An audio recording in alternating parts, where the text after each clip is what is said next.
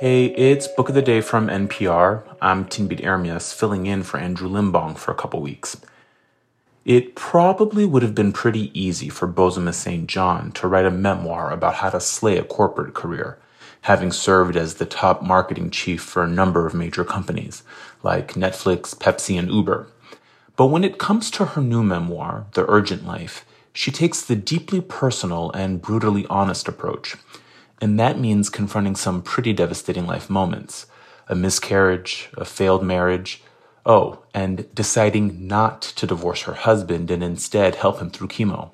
In this interview, Saint John talks about it with N P R's Asma Khalid. She says she collected a lot of anger at her partner, God, and even herself. And in the process of understanding that anger, learned a lot about herself. Bozoma Saint John has navigated a high-flying corporate career, a black woman who held top marketing positions at Netflix, Pepsi, and other major companies. But over the years, she has also faced immense personal tragedy, and she writes about this all in her book, The Urgent Life. It was when my husband was diagnosed with cancer that my impatience and unwillingness to wait for things to just sort of happen, you know, wanting to go do things immediately, really start to take form in purpose. Her life, she told me, took on a new urgency. She went along with her husband Peter's wish to cancel their divorce. They had been separated for three years. And she decided to shelf the things that had once troubled her about their marriage. The good things were about the discovery of each other, you know, just as human beings. I think the idea of love sometimes can be so romanticized that you think it's just about the butterflies and the roses and, you know, the feelings of giddiness versus really getting to know another human being so thoroughly that you trust them, that you're vulnerable with them, that you know that they have the best intentions for you. And I think at some points during uh, my marriage, our marriage, I lost sight of that. So what ultimately did drive you apart? Well, lots of trauma. You know, some of it very searing, others very much like everybody else's marriages, you know?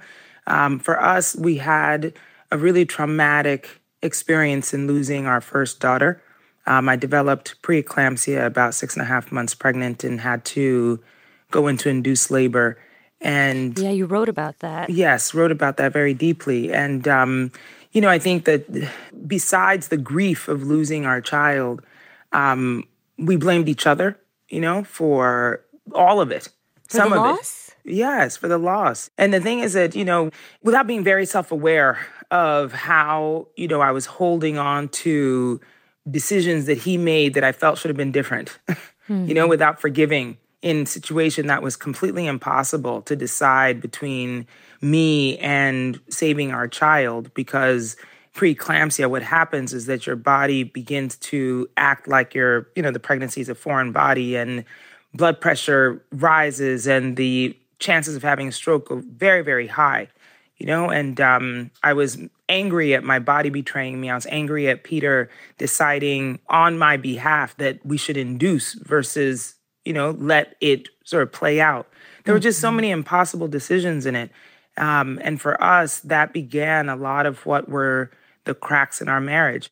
You mentioned losing your first daughter, your child, when you went into labor earlier because of preeclampsia.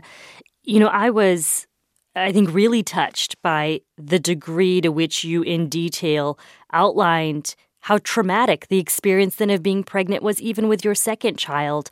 Um, you know, I think that pregnancy can be rather traumatic for a lot of women, and it's something that we don't talk about publicly. I appreciated you discussing this here, and I was struck by why you did it, but also I can't imagine it was easy.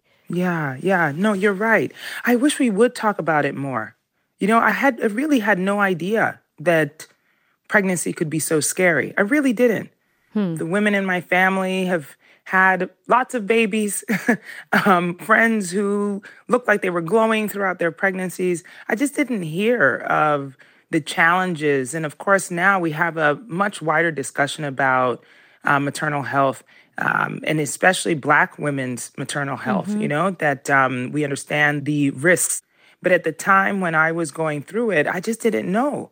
And I wanted to talk about it and want to write about it honestly, you know, to bring people into my body, to bring them into the delivery room, mm-hmm. to understand the trauma of understanding what was happening to me and then being somewhat voiceless in my own pregnancy, you know, not being listened to, knowing something was wrong and then essentially not being heard, so that it ended in a situation that was extraordinarily traumatic for me. And I'll tell you that I'm not over it. And I think it is a discussion that we shouldn't hide from and one that we should not be ashamed of. I did carry some shame for some time, feeling like I had failed womanhood, mm. you know, that somehow I didn't do it right and that I shouldn't talk about it. All throughout this memoir, you spoke at length, I think, about God, about your relationship with God. Talk to me about that. Well, I grew up in the church. Uh, my parents are both Christians. They served in the church many times. But as an adult, I had to find my own relationship with God. God is supposed to be this all-knowing being, you know, who does no wrong. But I found myself in a very complicated situation where I was praying for healing for my husband, you know, begging God to save his life. And God didn't do that. And I was angry. And I thought, how dare you? How dare you? Peter was such a devout Catholic. And I thought, God, how could you fail him? How could you let him die when he begged you for his life?